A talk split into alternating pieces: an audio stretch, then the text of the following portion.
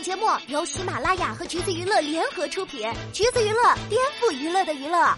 Hello，大家好，欢迎收听橘子新鲜报，我是橘子金钓儿。了解康熙的人都知道，能把小 S 和蔡康永都说到瞳孔慌张的艺人，应该是少之又少了。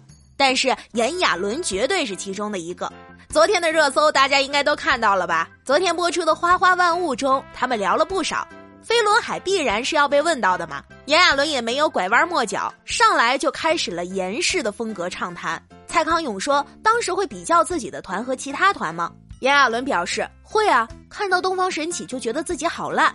当时大家唱歌跳舞都不是很整齐。”说的呢，应该是他们一起看了东方神起的表演。确实，那次他们在台下都看呆了。紧接着，犀利的小 S 上线，追问道：“所以你对飞轮海的评价不高吗？”炎亚纶说：“他有他的价值，看吧，又跟着严老师学说话了。但是啊，这些其实都是开胃菜，跟后面的问题比起来，简直就不算啥。谈及飞轮海私下的真实关系，炎亚纶也丝毫没再避讳的。小 S 说：有跟其他成员联络吗？炎亚纶回答：没有，不是能玩到一起的人。我觉得没有必要假装，因为真的不是啊，平常也没联络，你又要假装给大家看。”那我要怎么一直去圆这个谎呢？而蔡康永问到了最关键的问题：有到讨厌的程度吗？当然，也是没想到炎亚纶这么耿直。他说，有些时候，某个时刻，竞争比较激烈的时期。于是呢，这番交谈立刻上了热搜。炎亚纶、飞轮海私下不会联络的话题，还引发了网友对于飞轮海的考古。讨论的这么激烈，其他的三位必定也都看到了。昨晚陈亦儒就发了 ins，写道：“笑一笑，没什么大不了，身体健康最重要，祝福你。”这在路人看来，明里暗里都是在回应炎亚纶吧？没想到还有后续。汪东城点赞并留下了俩字儿“合理”。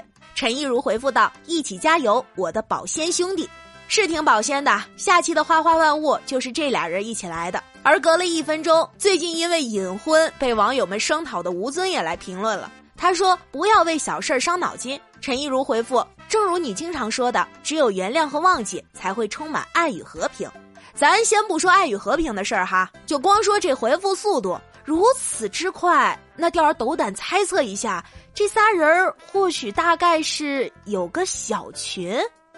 而这一互动也引起了网友的争议，有网友表示这有点打脸的意思吧？明明人家三个人还互动来着。”其实钓儿觉得这也不算是打脸，因为当时小 S 问的就是你跟其他成员有联系吗？那炎亚纶的没有，肯定是指自己私下里没跟他们联系过，并没有说他们三个人之间不联系嘛。还有人说炎亚纶是不是被孤立了？其实准确来说呢，还是大家的处事方式和理念不同。就拿粉丝吵架这事儿来说，炎亚纶是会劝阻的类型，但是其他人就不会。再比如早年的假唱，二零零六年的一次粉丝见面会。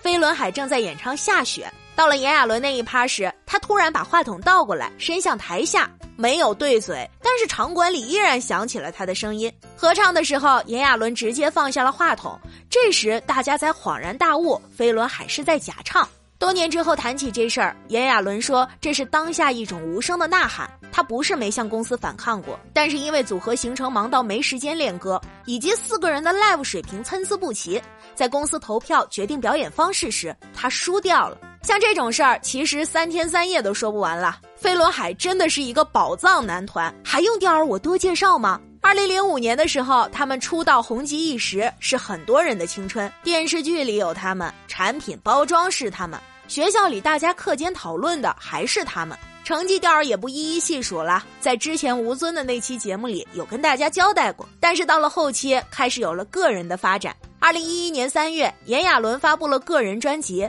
二零一一年六月，吴尊转向演员发展，宣布单飞。炎亚纶发微博说：“祝福哥哥们，并在评论里表示自己是看到报道才知道解散的。但是呢，当时有很多人都把解散的原因归咎于炎亚纶，因为单纯从时间上来看，是他发布个人专辑在先，所以有一段时间啊，他也是被骂得很惨，貌似还因此被扔了打火机，被激光照射眼睛。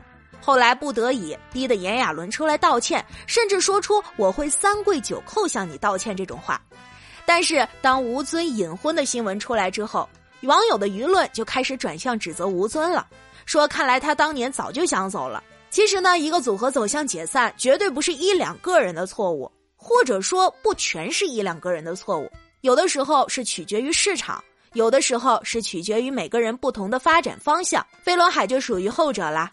一开始面对陌生的娱乐圈，几个男生是一起打拼的伙伴，但是时间久了，长大了就会难免有不同的诉求。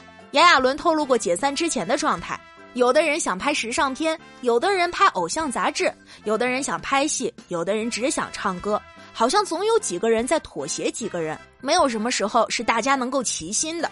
陈亦儒也说过，当时大家的合约快到了，感觉快要走了，其实我还蛮努力的，想大家再维持一下。但这终究是一个会散的宴席，四个人都没错。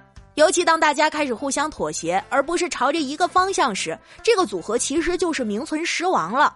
不过呢，大家讨论的其实也不是解散的本质，而是这几年昔日队友的爱恨情仇，从一个被解读的名场面开始。那是飞轮海宣布解散后的第一个采访。当时呢，记者问吴尊为什么离队，吴尊大概意思是家人不在台湾，想要多点时间照顾家人。一旁的炎亚纶立刻笑到直不起腰，这个笑容被解读是在嘲讽吴尊。紧接着就是汪东城回答找女朋友的问题了，他说想要遵循妈妈的要求，生小孩，娶个老婆照顾。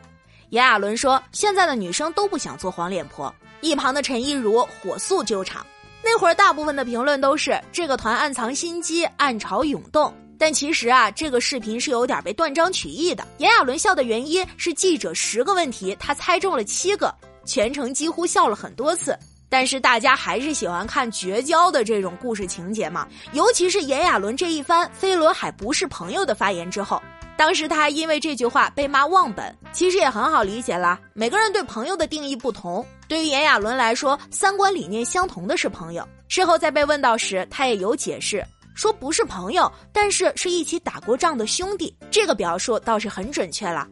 组合解散以后，虽然不联络，但是遇上时，炎亚纶和吴尊还是可以相处的。二零一八年超级企鹅联盟总决赛上，炎亚纶和吴尊同框抱抱，在当时也是妥妥的引起了一波回忆杀。二零一九年，两个人又参加了赛前采访时，炎亚纶还称，如果是输在吴尊手里，无话可说，输给其他人就会心有不甘。吴尊也说要输就输给你，这么看起来他们的关系还是不错的。而且一起接受采访时，炎亚纶还闻出吴尊吃了烤虾，说他之前就是这种吃法，一句话搞得网友们泪流满面。还一起吐槽了之前官方发言人陈亦儒来着。反正呢，那段采访的气氛很欢乐，第二看的时候都忍不住露出了微笑。而且炎亚纶过生日、开音乐会什么的，吴尊都有发简讯和送花篮。当时汪东城和陈亦儒缺席了，他们的解释是太忙了。炎亚纶则回应称，时间说明一切，会对有表达的心存感谢。所以之前炎亚纶也有说过，只跟吴尊是朋友，其他俩人不是。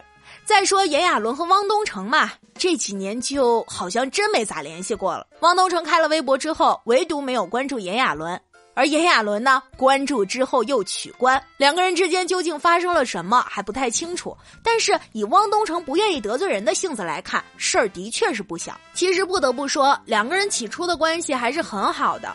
汪东城出道早，有经验，很会照顾人。作为忙内的炎亚纶，在节目上被惩罚的时候，汪东城还会过去护着他。而陈亦儒呢，他和汪东城是拍《终极一班》时认识的，当时飞轮海还没有正式组团，所以革命友谊早就有了。有人说炎亚纶是迁怒于陈亦儒，其实还好啦。炎亚纶刚刚单飞的时候，节目问他一定要组双人限定组合的话，选谁？他选的人就是陈亦儒，而且该照顾到的还是很周全，比如陈亦儒、曾之乔官宣结婚，炎亚纶都有把祝福送到。他说队友不送祝福也太奇怪了。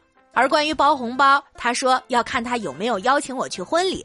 这就是炎亚纶跟其他三位的关系啦。总的来说呢，就是私下不联系，但是也没有到一定撕破脸的程度。只是炎亚纶不愿意装糊涂的直爽性格，促使他成为了第一个挑开这层表面关系的人。说到这儿就要提一下，那吴尊、汪东城和陈亦儒之间又怎么样呢？从他们的 ins 互相评论来看，确实还不错。解散之后也一直有联系，有聚会。二零一四年还一起参加了好朋友的发廊开幕，那会儿说是有邀请炎亚纶，但是他有。但是他有投资别的发廊，所以不方便出席，只送来了花篮。这三个人呢，在微博上也晒过不少的合照，了解的人也都知道，他们三个人的性格会温和一点，跟炎亚纶还是有所反差的，所以才会出现解散后他们三个经常互动，炎亚纶跟他们玩不到一起的情况，这也是很自然且正常的事儿啦。就像炎亚纶坦诚表示，私下没联系不是贬义一样，所以大家也无需过多的揣测，实在理解不来就可以换个角度想想嘛，大家是一起工作的队友、同事。那作为我们普通人来说，同事也不一定要发展成朋友嘛。别说同事了，有的时候哪怕是大学的室友，都不一定是非常好的朋友。所以呀，不要要求所有人都相处得很好。当一段关系没有朝着期望的方向发展时，更不必怀疑自己，那只是天性使然，性格不合，没有对与错的。而且炎亚纶现在说开了，也挺好的，以后就不用再问私下会不会聚的问题了。飞轮海的故事真是三天三夜都讲不完，不管发生什么，回看的时候还是会有满满的感触。